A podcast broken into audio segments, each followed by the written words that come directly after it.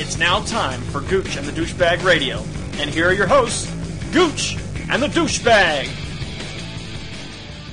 Hello, everybody. We are back live and ready to go for episode 55 of Gooch and the Douchebag Radio. I'm the Douchebag. And I'm the Gooch.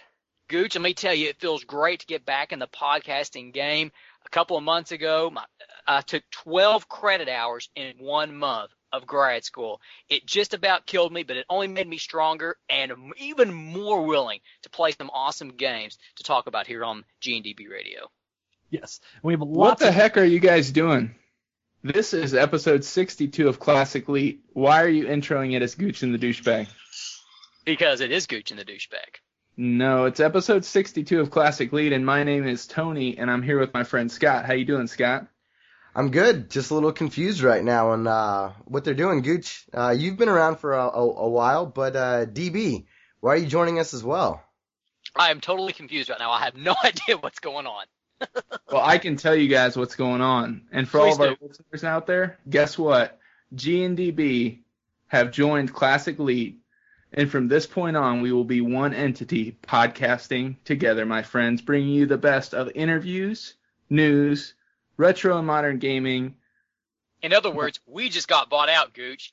Cha-ching, cha-ching, back up the gravy train, baby. I thought it would go that far, my friends. Who's getting paid? Checks in the mail, I guess. Jolly Ranchers? Yeah, I'll, I'll send you an NES card to buy you Billy. There you go. Score. But welcome everyone to episode 62 of Classic Elite, a brand new format, a brand new show. You know why? Because G and DB are with us. We had a great conversation last week, and we decided that it would be awesome if we just became one show from this point forward. So it's going to be all different from here on out, and I hope everyone's ready for the ride. Scott, what are we starting with this week? Well, I'm going to start with some retro news, and the biggest thing right now is that Metroid turned 25. Now, I never played Metroid. Well, I shouldn't say that. I never really liked Metroid when I when I did play it. And uh, DB, you and I were talking before the show. You share the same sentiment, right? That you're not the biggest Metroid fan. No, I enjoyed the soundtrack, like you had said before, and I love the idea how Samus is a smoking hot babe as the hero. But other than that, Metroid was never my cup of tea. I never got into the genre like a lot of my other friends did. Yeah. What What about you, Gooch? Did you ever get into Metroid much? I, I couldn't get into the, the NES versions or the Super Nintendo games, but the uh, Metroid Prime on the GameCube, Mhm. I, I love that game. That is hands down my favorite game of that entire generation. I think that's the one that took Jerry Terrifying like four years to beat because he would just periodically go back to it. I can imagine that because every time like you're, he's loading up from like a save point, and then he has to look at the map and figure out where he has to go, and you know, I mean, you could spend a year just playing the first section of the game if you do it that way. Yeah. What about you, Tony? Did you ever get into Metroid much? I played the first one on NES, um, and but man, I, I'm really struggling to remember a ton of it. I just remember everyone in school going, "Hey, she she turns into a hot 8-bit chick with a bikini on at the end." And that's all. So uh, that's pretty much my extent with Metroid. I did play a little bit of the 3D one on GameCube. I, was that Prime? Is that what it was called? Yeah. It was uh, Well, there was Prime M and then Prime something? 2 Echoes, and then there was another one that made it a trilogy, something like that. But yeah, I played uh, played uh, that one a little bit, but that's pretty much it. I'm not. I'm definitely not the hardcore Metroid fan. So That's cool. Well, I guess for anyone else out there, uh, I actually did a little bit of research for uh, for Metroid before we did the show. So if you're not familiar with the series, I can give you a little bit of the backstory. Uh, and by research, I mean Wikipedia and watching the GameTrailers.com retrospective. But I just wanted to mention a couple things because Metroid was a very instrumental game, and if you watch the if you watch the retrospective on game trailers, you'll see that there's a lot of elements about the game that really were instrumental when it comes to video games as we know it today, as far as uh, being nonlinear and being able to move to the left, which at that time was very uncommon in video games. And one of the coolest facts that, that I saw is that every platform that Nintendo has released has had a version of Metroid except for the Nintendo 64 and the Virtual Boy. Now, I always remembered there being a lot of hype around Metroid releases because they were so spread out usually. So I had no idea that it actually did make uh, make it to each of these systems. So I guess for me, my memory of Metroid and probably why I don't like it a whole lot is it was one of those games that I didn't own.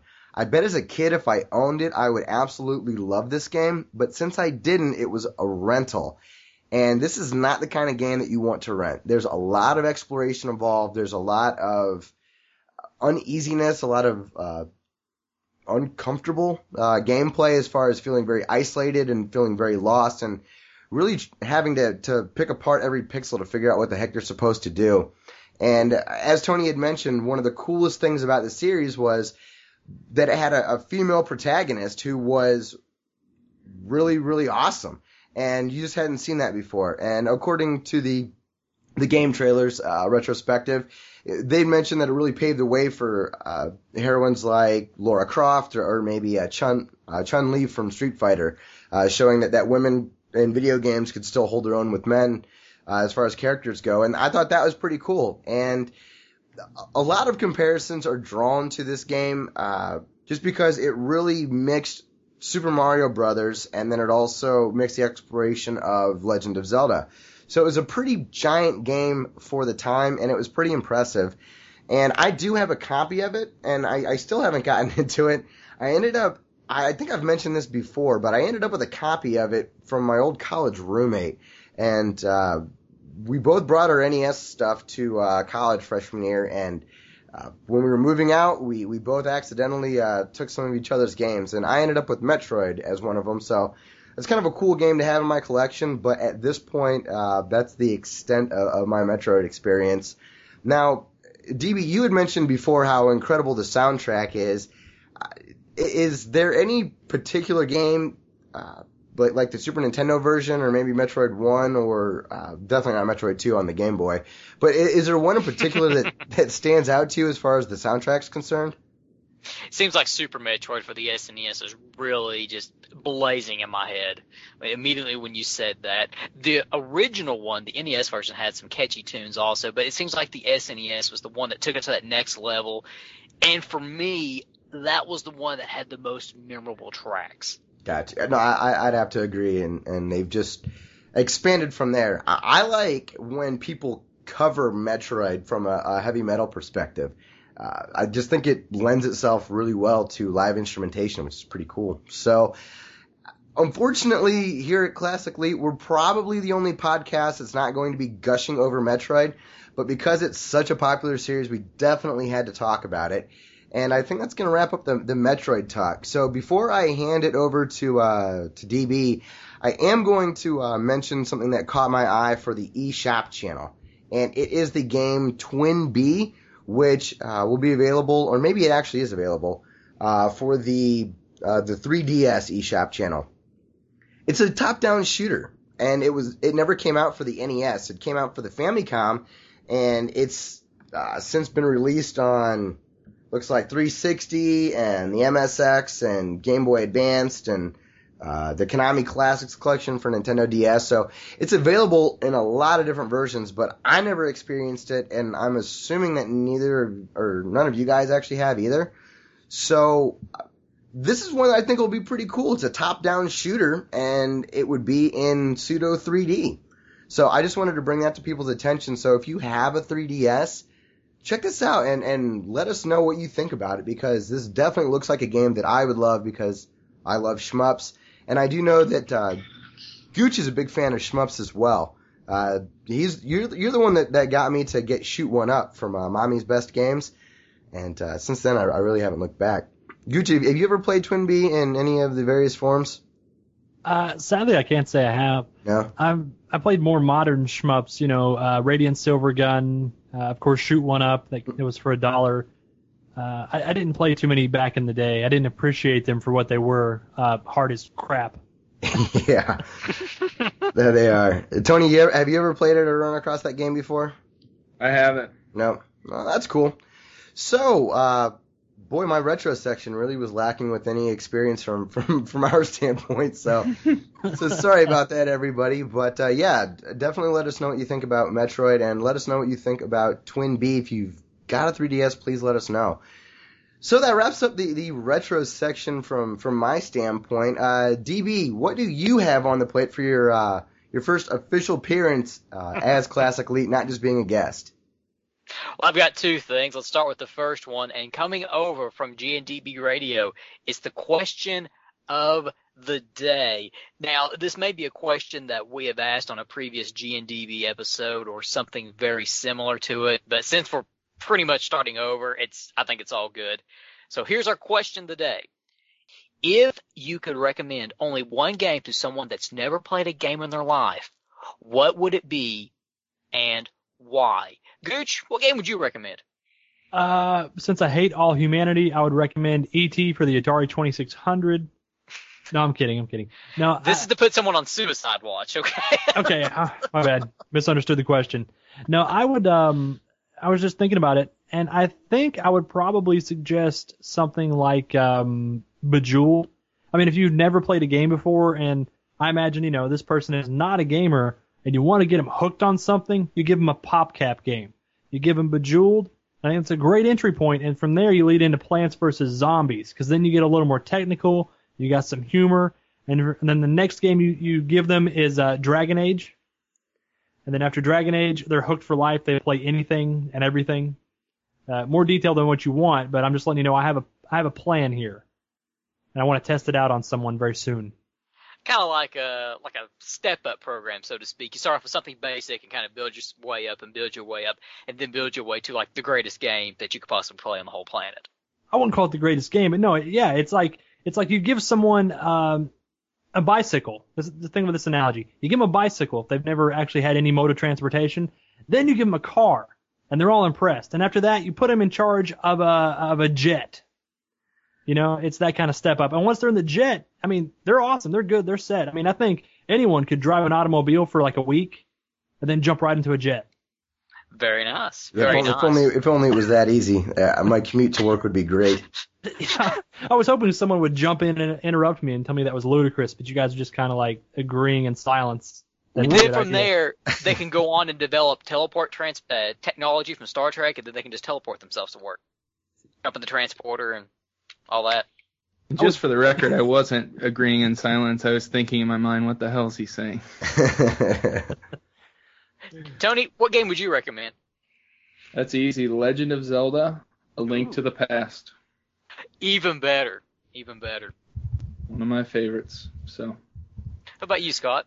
Man, I don't know. Um, maybe just old school Super Mario Brothers. That's the game that got me hooked. So I'll, I'll go with that.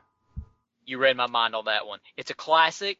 It's easy to play, but in some ways it's difficult to master. But it's a great, great beginning game to get someone interested into the wonderful world of gaming. I couldn't have said it better with Super Mario Brothers. Let's hear from everyone out there that's listening.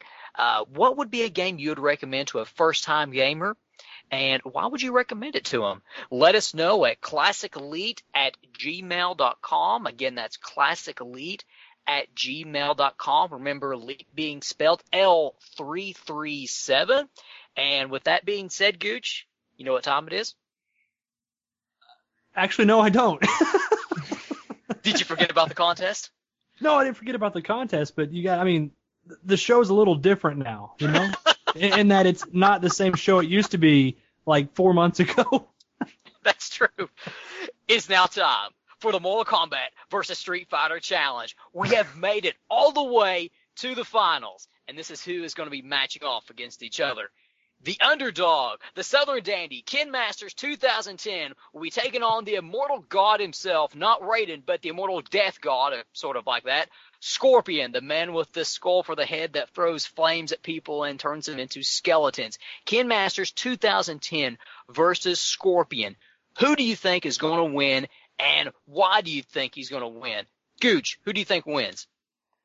I, again, I'm giving my vote to uh, Ken Masters uh, 2010 he's the underdog in this fight, but you know, you always got to go for the underdog. I mean, I, I think he's going to win. That's the, he's been the fan favorite all along, and I, I attribute all of that to Jerry Terrifying. And Jerry Terrifying's vote already goes for Ken Masters, so it's already two to nothing in Ken Masters' favor. Tony, who do you vote for? You know, Ken Masters is really quick. He's got a lot of great moves. but I have to go with Scorpion here. You know, he's gonna be like uh, Ken's gonna be jumping all over the place, uh, trying to do all kinds of crazy crap, but Scorpion's gonna be like, get over here, or say it in a really sweet death voice and throw a spike into his chest and then burn his ass. Boom. I would have to, I would have to agree. And uh, for any of our listeners that were not regular listeners of Gooch and the Douchebag Radio, what essentially they've done is a like a like a fantasy pick'em, like in Sports Center when uh, when they vote for like athlete's best hair or something like that. So this has been a Gooch and the Douchebag Radio fan tournament, right?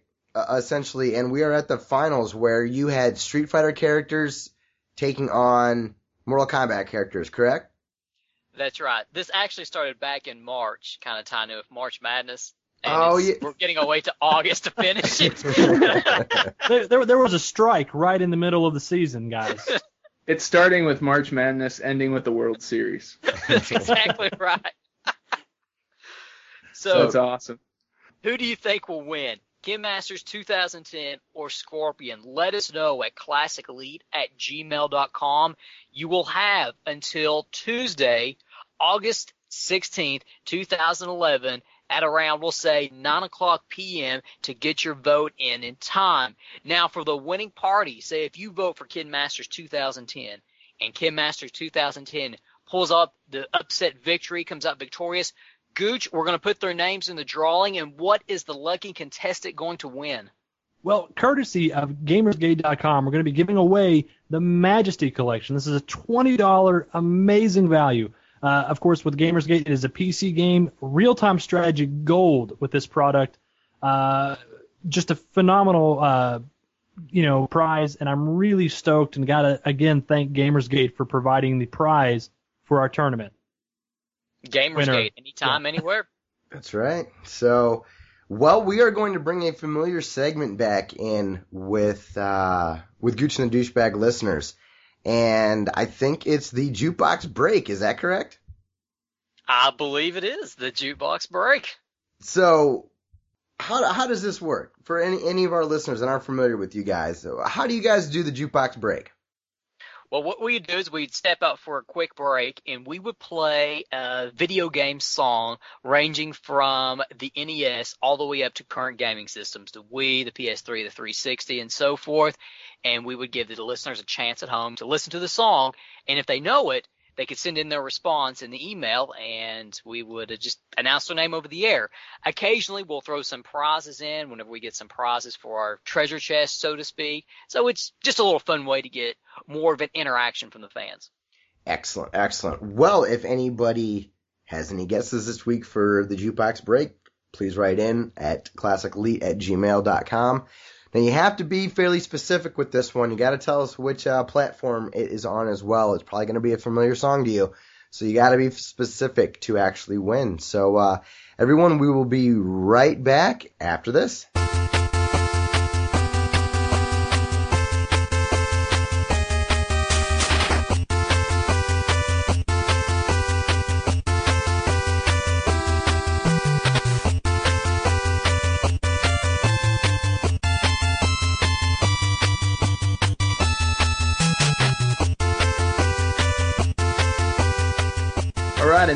This week's version of the Jukebox Break, and we are back with episode 62 of Classic Elite.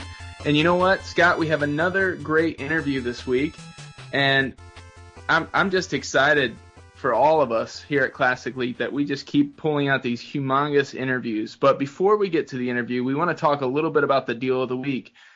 DB already mentioned it a little bit in his portion, but we have to talk about Gamersgate. You know why? Because Gamersgate is having their summer sale, and it is week two of their summer sale, and they just have tons and tons of games for sale. Have you guys checked this out yet? Yeah, I have. What's crazy is some of them are 80% off the the regular price.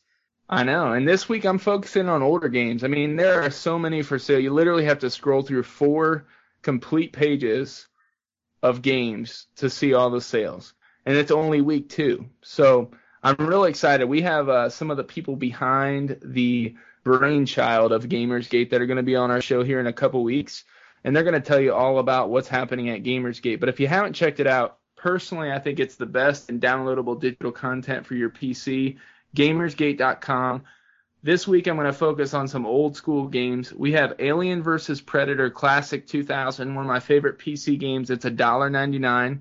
We have Guilty Gear Asuka, Asuka, Isuki, Isuka, uh, I don't know, Isuka something, I guess, but Isuki.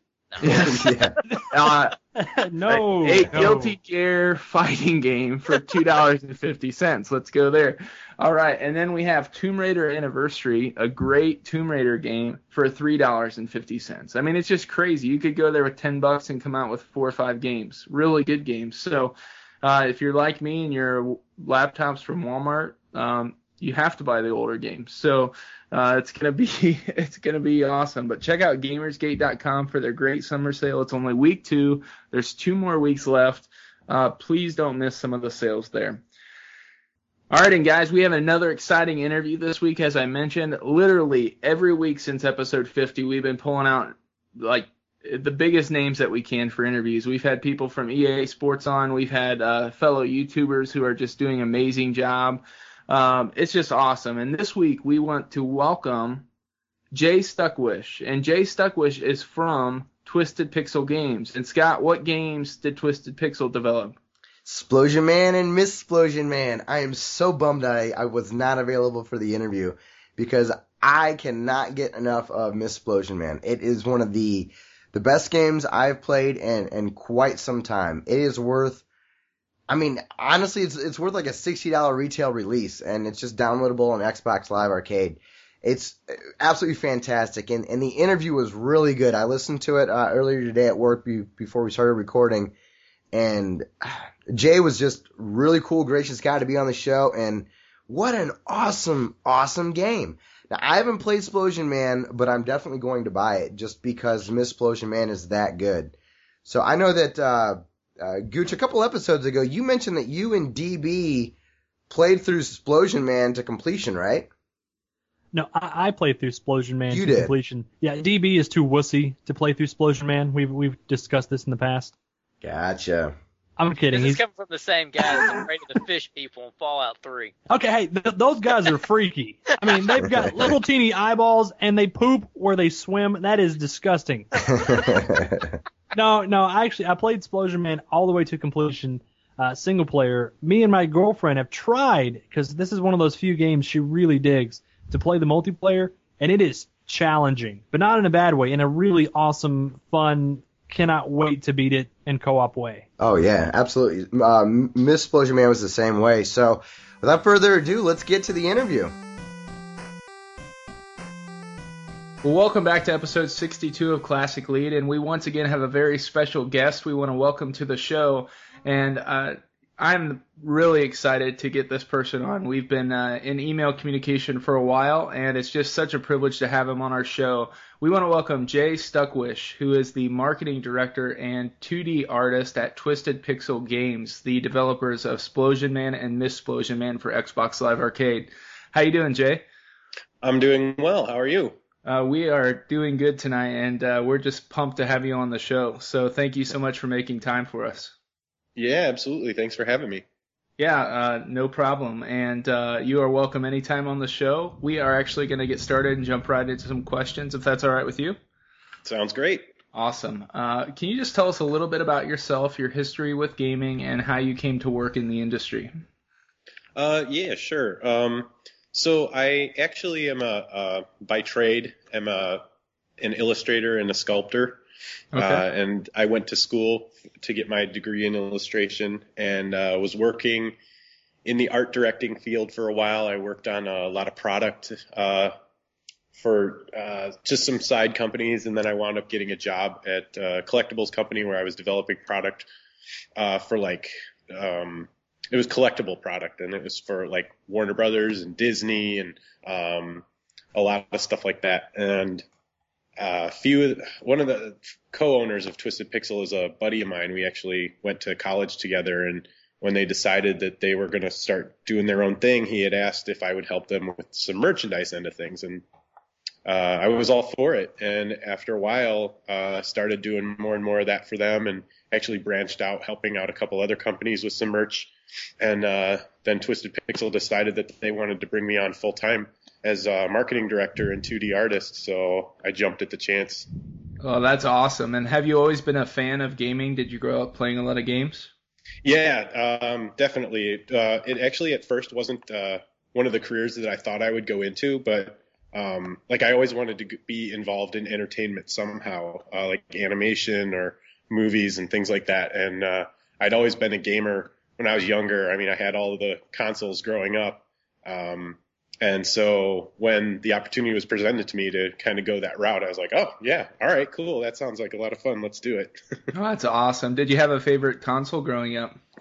Um, I would have to say, um, I'd probably have to go really, really old school. Um, and probably the console that that really kicked it off for me and, and holds a dear place in my heart is the ColecoVision. Nice, great yeah. choice. So that was actually one of the first systems we had. So that's a yeah definitely a great choice. So I was a real big Commodore 64 guy. So um, oh, yeah. but uh, yeah, ColecoVision is awesome as well. So um, now, Explosion, man, let's talk about that a little bit. Um, definitely sure. a huge hit from Twisted Pixel.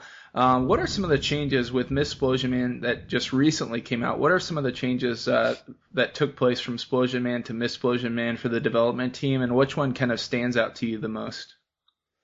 Um, well, the biggest thing uh, I think for mainly for the development team uh, was the fact that Splosion Man was made in six months. So you oh, can wow. imagine that yeah. a lot of yeah, there's like there was a it was a very very rushed uh, project, uh, and there was a lot of stuff that we wanted to put into it that we just didn't get a chance to. Um, so uh, going back to Missplosion Man, we had uh, a year to over a year to work on it, so we were really able to polish up the that whole world and that whole story and put a lot of the things that were left out of Splosion Man into Miz, uh, which which was great, and it actually I I think in terms of sequels, you know, it really like upped the game, uh, you know, leaps and bounds from what it was originally. And, and even what it was originally was great. And now I think we've taken it to a, a totally different level. And we actually internally feel it's the best game that we've made so far.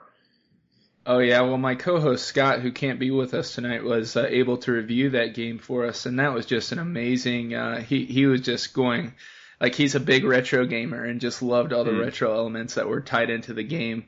Um, one of the questions he sent over for me to ask you was a little bit about the characters, and uh, he was mm-hmm. interested mm-hmm. to know, you know, did Splosion Man and Missplosion Man, did the characters kind of exist before the concept of the game, or was the idea of the gameplay mechanic there first? Um, actually, it all kind of it all kind of came about at the same time, and um, not a lot of people know this, but the actual idea of Splosion Man uh, was actually kind of based on a joke, uh, like a running gag. Uh, all the guys in the office were sitting in a conference room and they were working on, you know, what their next gameplay idea could be. And somebody threw out there that wouldn't it be funny if you just had a character that all he did was explode and it's just like, you know, you run through the level and you just explode and then that's it. The, everything's destroyed. That's the end of the level. And like, uh, you know, haha, everybody yeah. laughed. And, oh yeah, you run through and you blow every, you know, you blow people up into just big slabs of meat and stuff. And like, ah, you know, everybody's keeps like snowballing on this idea. And eventually it got to a point where everybody kind of looked around at each other and was like, I think we have an idea for a game here. That's and, uh, amazing. Uh, so yeah, so then Splosion Man was born, uh, based off of a, a joke. wow, that is that is so awesome. I mean, I I think I've heard that before from developers where you know like I think sometimes when we rack, like people rack their brains, they can't come up with anything, and then sometimes in the most yeah. free spirited moments, like a brilliant idea is born. So that's really cool. Um, were there any power ups or game mechanics that you had conceptualized that didn't make it up into the final product? Um, no, not really. I mean, we kind of wanted it to be um, kind of free of that. Uh, you okay. know the, you know the fact that we had like um, like level checkpoints and things like that were were important because you know the levels can get a little bit difficult. Um, but as as far as like power ups, no, not really. But um, the the uh, like the game mechanics that we wanted to put in Splosion Man, we actually wound up putting in Ms. Splosion Man. So like the things that you see um, like the cannons and the zip lines. Like we had actually had the idea to do that with with Splosion Man, uh, some of that stuff, and didn't just didn't have the time to get it in there. So this time we were actually able to put that stuff and then some in. So you'll actually see like a lot of fun.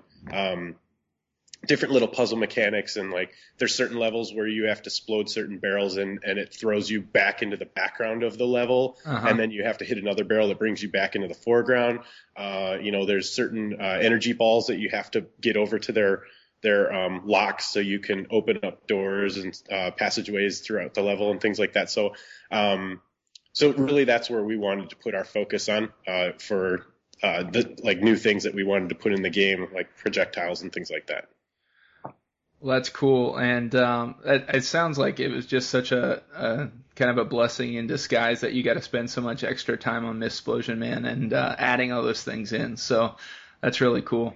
yeah Um, now, my friend Scott talks a lot about the pop culture references and how brilliant they are in the game. So tell us a Mhm. little bit of the story behind wanting those pop culture references in the game, and then how they were chosen.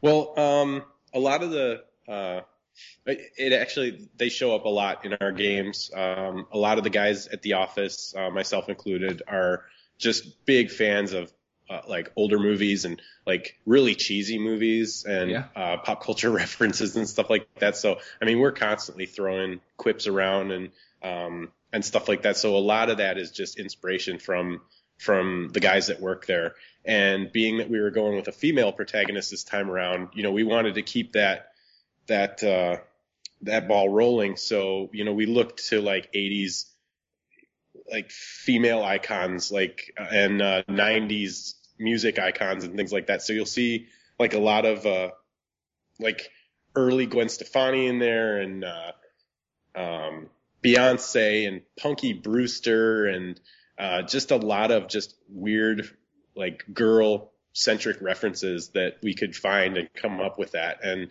you know, a lot of that was left up to Josh and, uh, Chainsaw, who is the, our lead audio guy. And, you know, they worked with the actress, uh, when recording Miss Splosion Man voice and just told her to kind of like, you know, go nuts with, uh, with the pop culture stuff.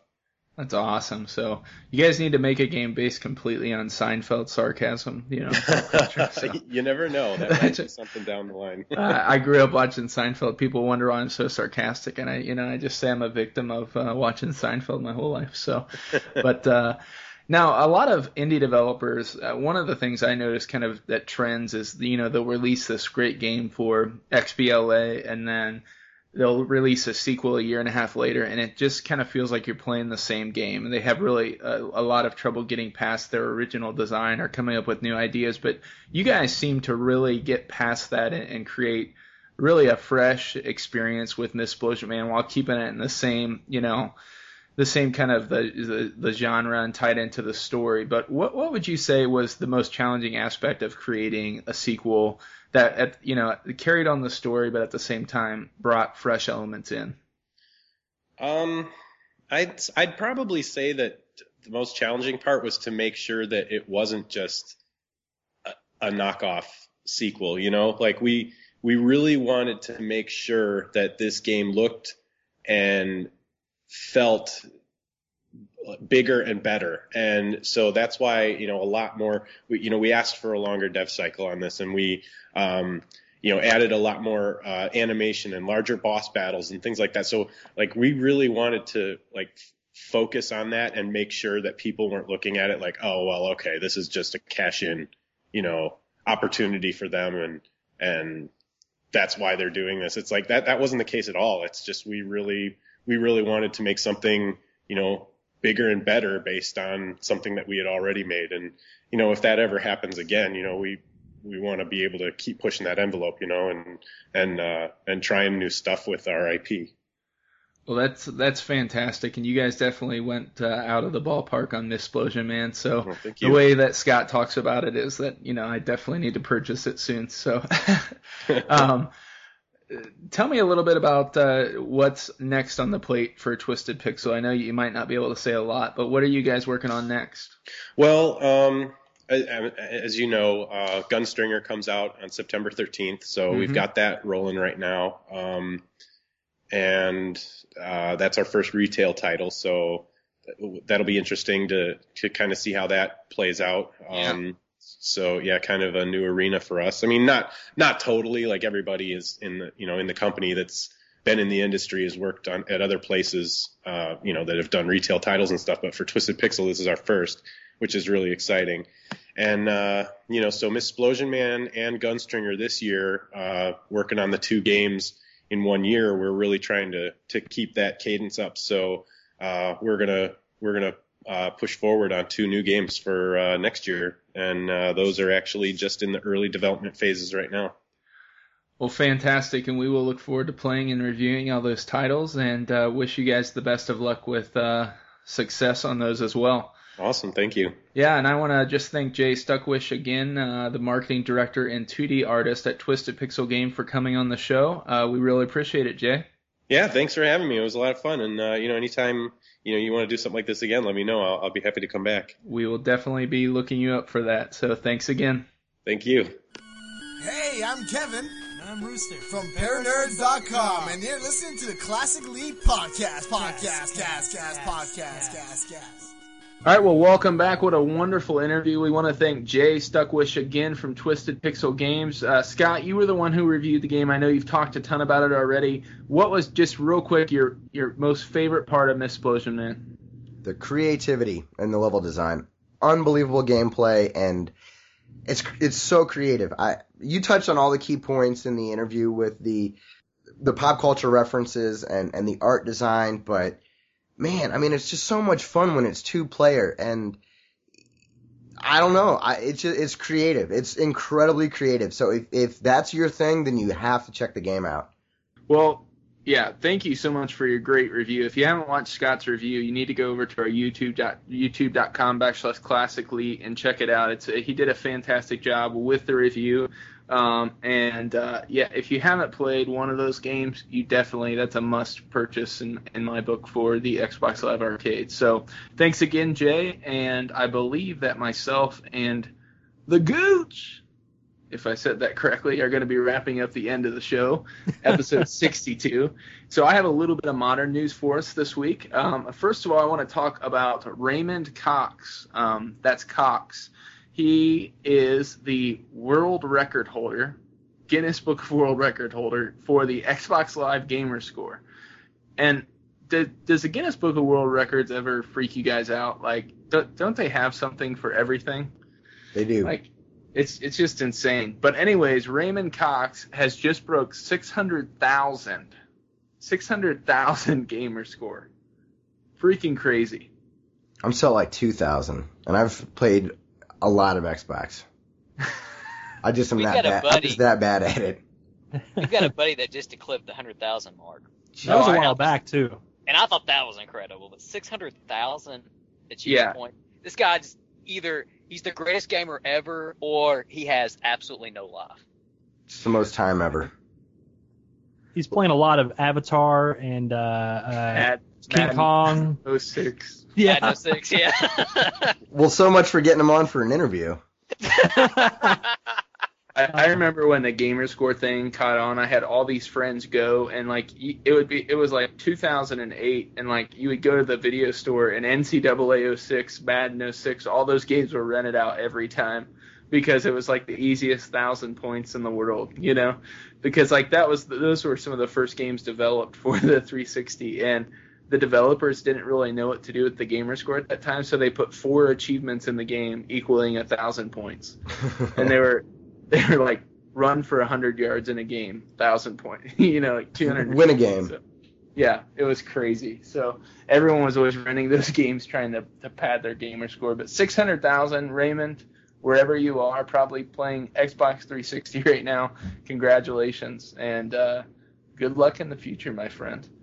Um, and so that's pretty much it for Raymond. Uh, moving on, um, how many of you guys played the original Deus Ex on PC? I haven't. I played a little bit. I couldn't get into it, but I, I definitely tried it out. Never played it. Yeah, it's definitely an older game. I, I bought it on Gamersgate when it was on sale probably three months ago for two dollars and fifty cents, and I, I'm going to be reviewing the Human Revolution, the new one for um, 360 and PS3 that comes out here in a couple weeks. And so I wanted to play through the original, and I'm probably about halfway through it, and it's it's a, definitely a challenging game, and it's definitely old school. Um, but this week there was an exciting announcement. Um, a guy named Dave W. That's what he goes by online created the new Vision mod for Deus Ex, and he released it. It's it's been in development for a while, and I, I think he realized, hey, if someone's ever going to download this, I better release it now before the new one comes out.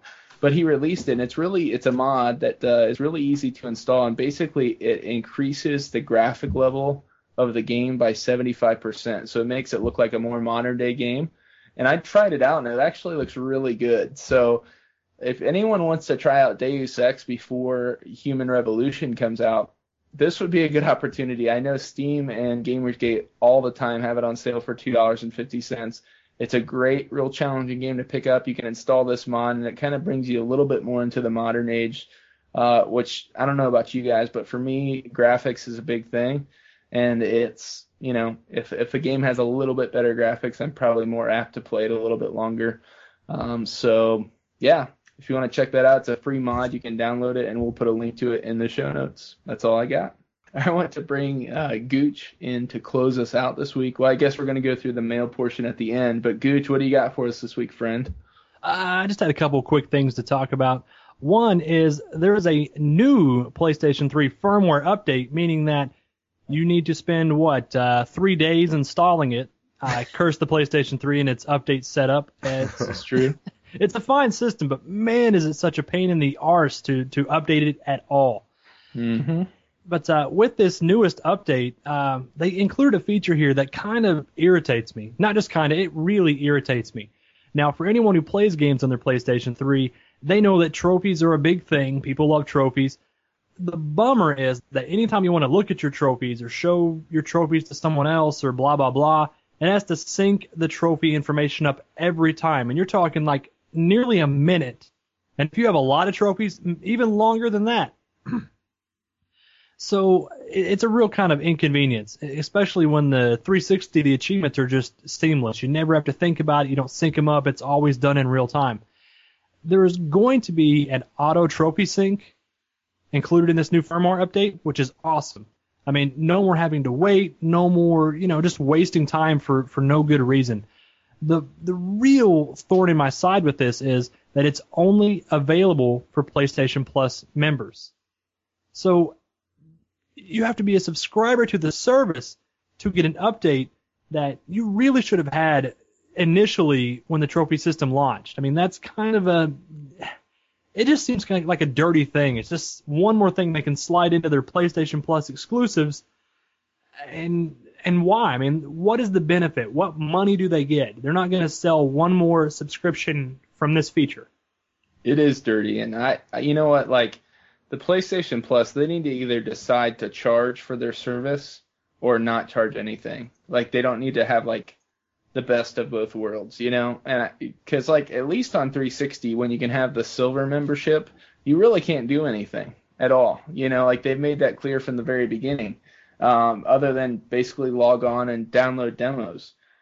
But the PlayStation Plus is so confusing with what they, you know, like the the normal PlayStation Network service, and then, you know, they they basically try to build it around bonus features. They just need to decide one way or the other and stick with it because if they're going to start cutting out features like that, it's just stupid. It's ridiculous. Just make everyone pay and move forward, you know? Yeah, it'll just make people upset when they feel like they had something and it was taken away. So I, would agree. They just need to make up their mind and decide.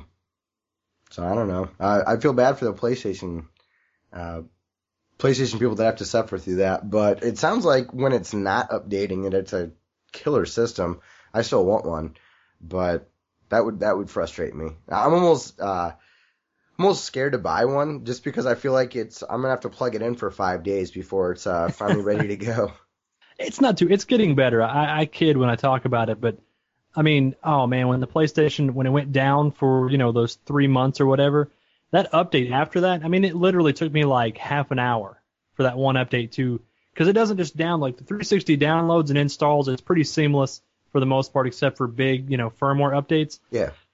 But the PlayStation has to download the entire update, which takes a little while, and then it has to go through the process. It turns off your system and restarts and installs it's just a real convoluted way to to do something that I mean, you would think with having a hard drive and the internet connection and the way systems are more like PCs now, that it would just be a lot more intuitive. But whatever. I mean, I own one, and as long as Uncharted comes out, I will buy the PlayStation 4, the 5, the 6, the 7, the 8, the 9, etc., etc., and the Vita, because I, is- I love my Nathan Fillion This is truth. heterosexually.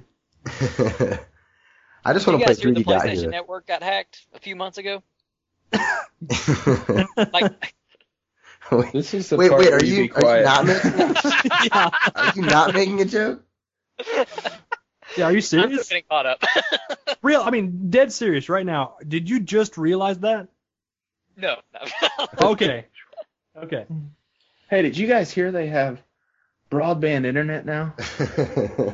no, wait, wait from dial-up. I'm on my 56k baud, man. I just upgraded.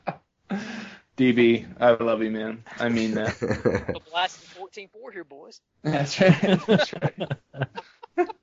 Wow. Um, I, I had one more quick little news bite, not a news bite, but kind of like a mini review here. Uh, talking about Gamersgate again because I love these guys so much. You know, I'm kind of a, a PC nerd. Uh, Pirates of Black Cove was recently released, a $20 action slash real time strategy game. Have you guys seen this or heard about it at all? I got an email from Gamersgate about it, but that was it, like a press release thing. But that, that's all that I saw about it.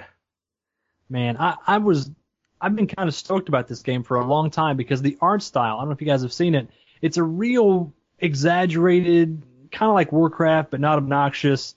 Just a great art style as far as all the concept art goes. And I installed this game and it had like four patches. I, I you know, I, I downloaded the game about a week after it came out. So I had to download like a gig patch. It was crazy. And after I get it booted up and everything, it's it's not a bad game. I'm just I'm kind of let down, but I just want to throw it out there because it's twenty dollars, and what you get is a a game where you can roam the open seas with your pirate crew that you kind of build up as you go, and you have ship combat and you have land combat. You take on quests and missions, and it, it's kind of neat. Your goal is to become king of all pirates. Um, somehow I feel that's some kind of reference to One Piece, or they flat out stole it. I don't know. As long as there's no rap song in the intro to the game, I am perfectly fine. But it's cool. It's actually not a bad little title, but personally, I, I'm probably not going to play much more because, and DB, you may like this, it has god awful voice acting and non-stop pirate puns.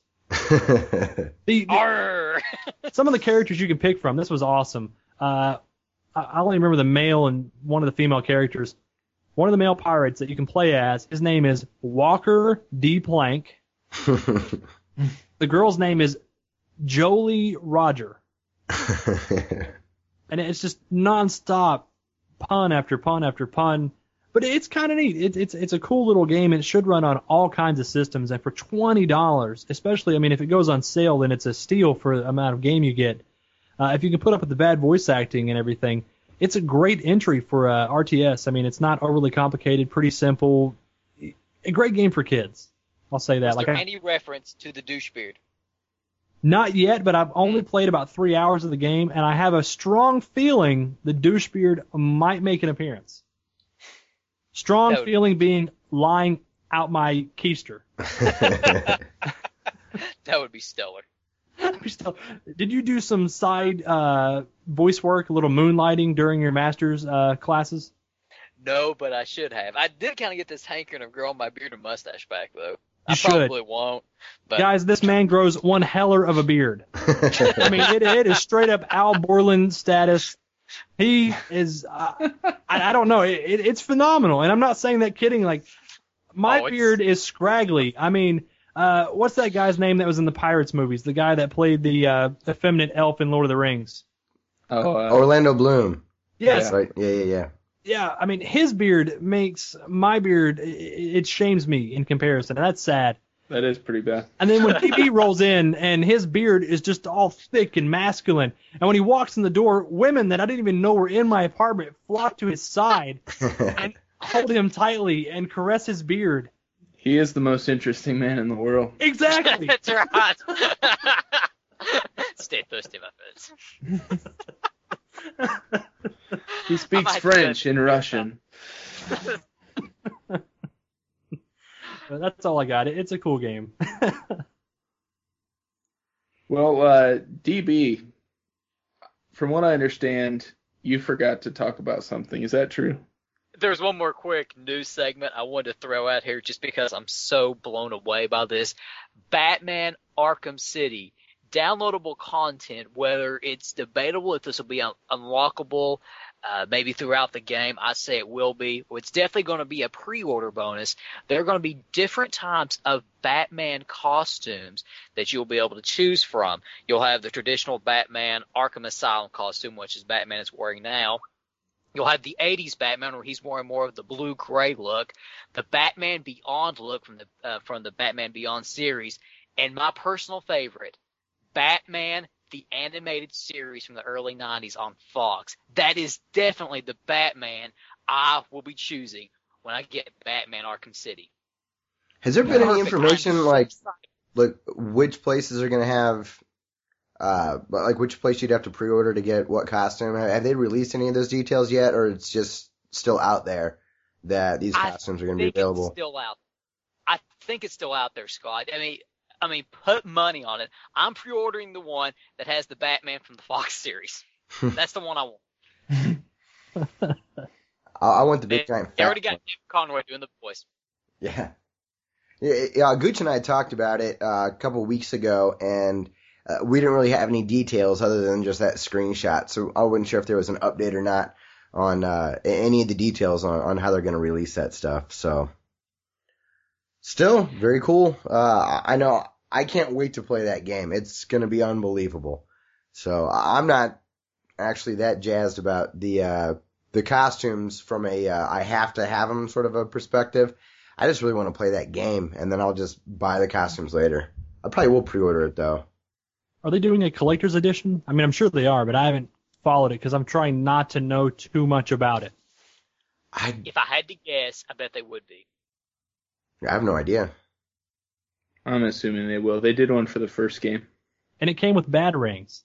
Yes. And Which you can buy it for thirty dollars at any Walmart now because no one bought it. Yeah, there's tons of them. I was going to mention. I've always thinking about it because I mean, I own the game twice already.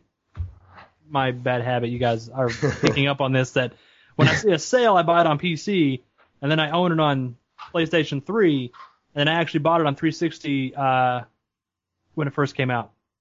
It's your new Fallout. It is. Every game is Fallout now. so yeah, well we have uh, we have a, a pretty big mail uh, mail segment this week. So uh, Tony and I are going to breeze through uh, the comments that we had from episode 61, and then uh, Gooch and DB are actually going to answer a little bit of fan mail from what was your last episode? 54 or something like that, roughly. 55, 54. Something. So 54 back in, in it was like April. April or May or something that you guys Wow. went MIA. It's been a while. So, uh, Tony, the uh, the first comment that we have here is from uh, our, our good buddy uh, 8-Bit Eric over at glitchedout.com. He just said, "Sweet episode. Glad you got the guys on your show." So, Eric, we appreciate you listening, and uh, yeah, man, uh, we we hope that you continue to do so. And if you like 8-bit reviews with a lot of good energy and some good information, you have to check out 8-Bit Eric's section at uh, glitchedout.com because he is a, uh, a friend of ours over there and uh, one of the one of the newer people that we met.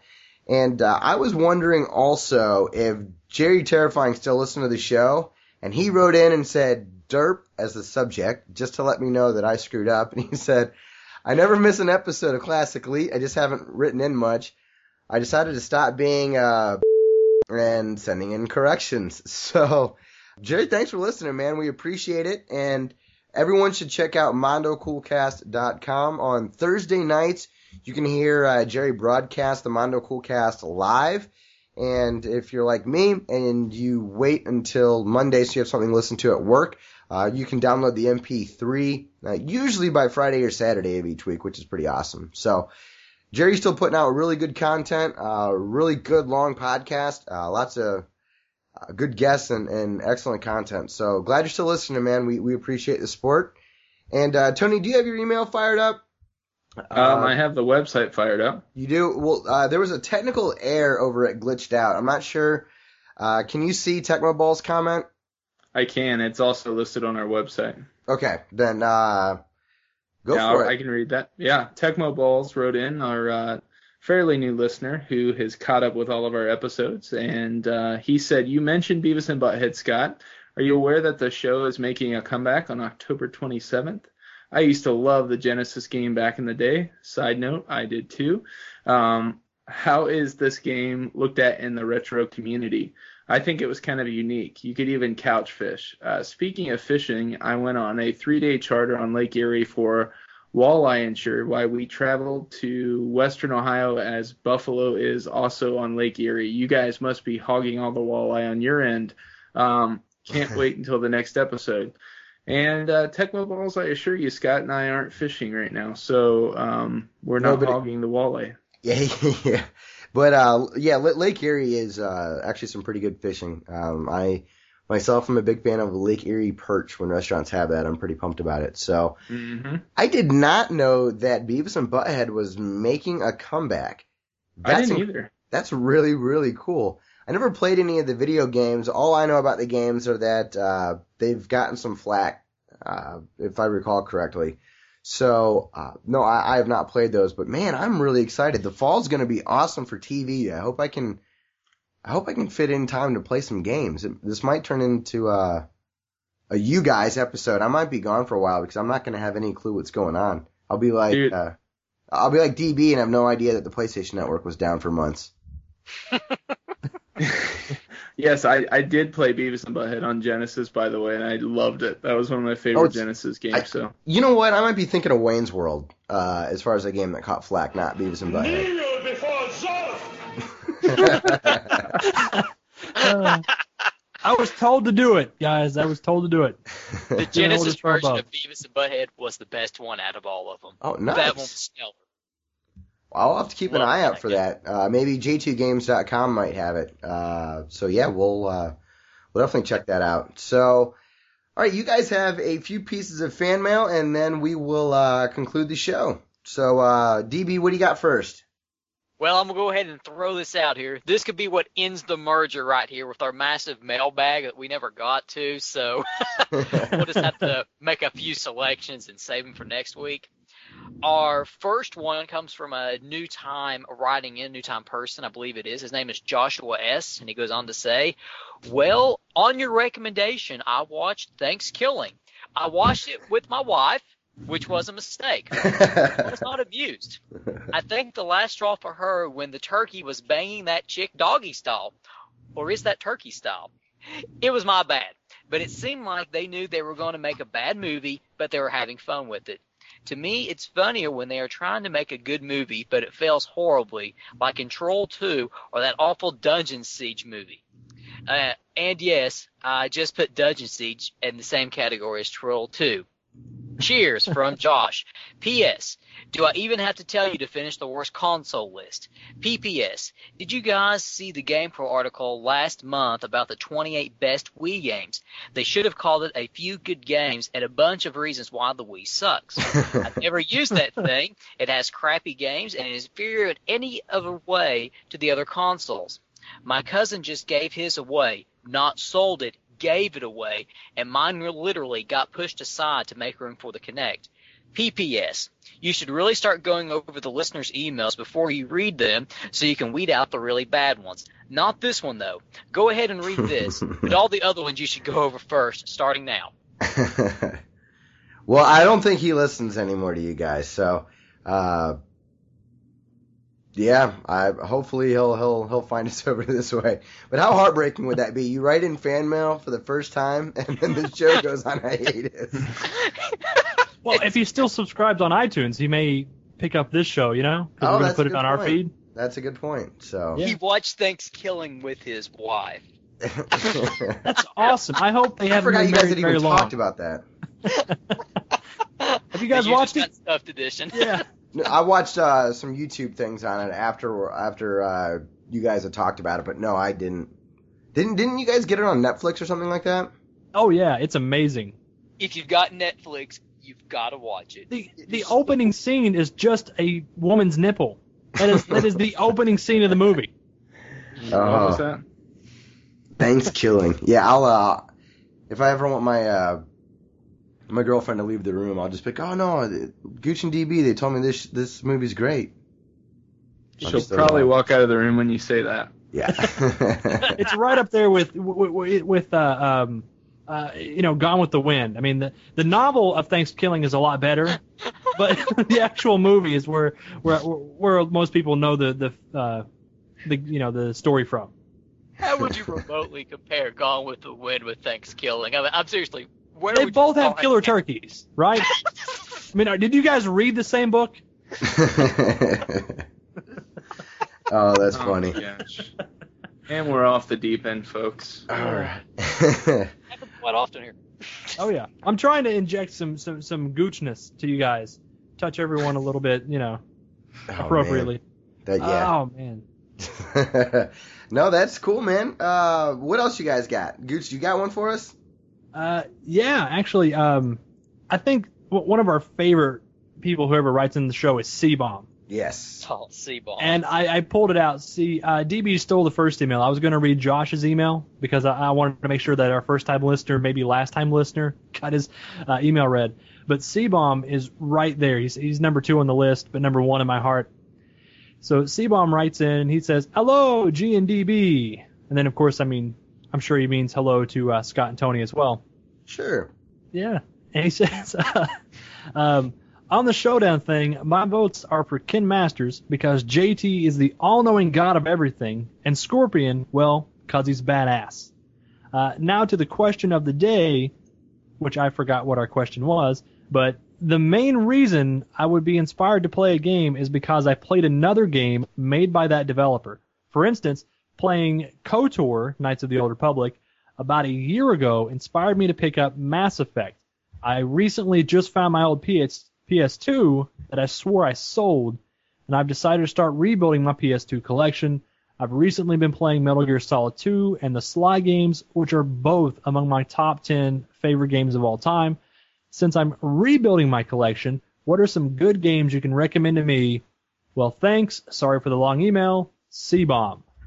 So, uh, me personally, just to, to mention something real quick, uh, games that I would recommend would be Ico and Shadow of the Colossus. I know they're coming out on PS3, but there's nothing like playing the original and just seeing, you know, the best of the best as far as what the PS2 had to offer. Uh, what do you guys think? Any anyone have recommendations for C-Bomb? Rebuilding the PS2 collection, Kingdom Hearts 1 and 2. Oh yeah, yeah. Any Metal Gear Solid. 2 and 3.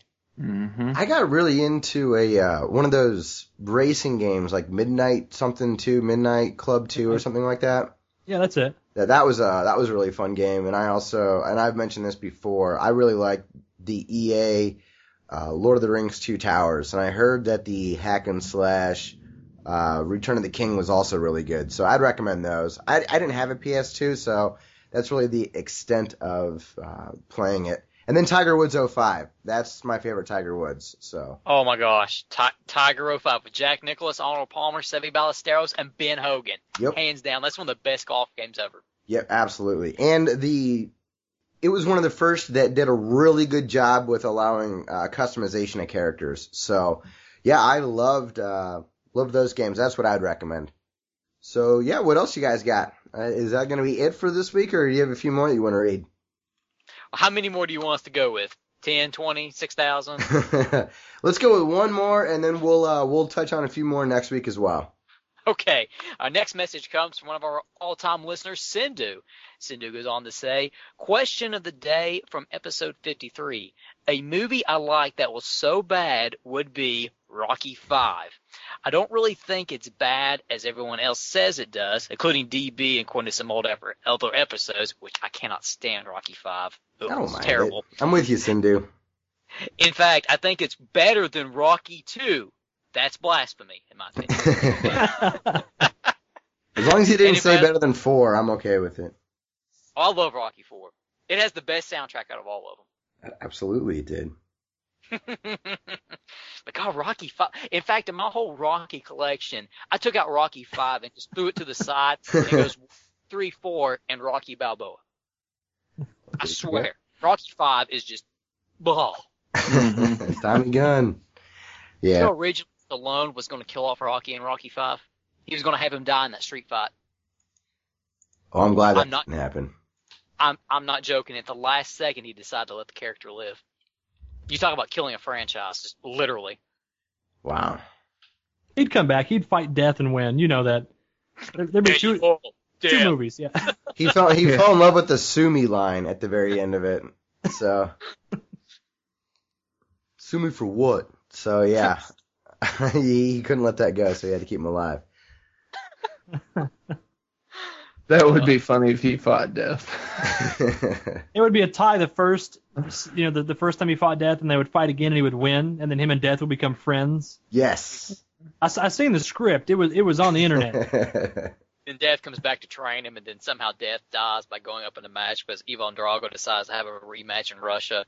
So then Rocky has to go back and retrain again from uh, Apollo Creed's original trainer and goes back and then beats up Death for like a third time.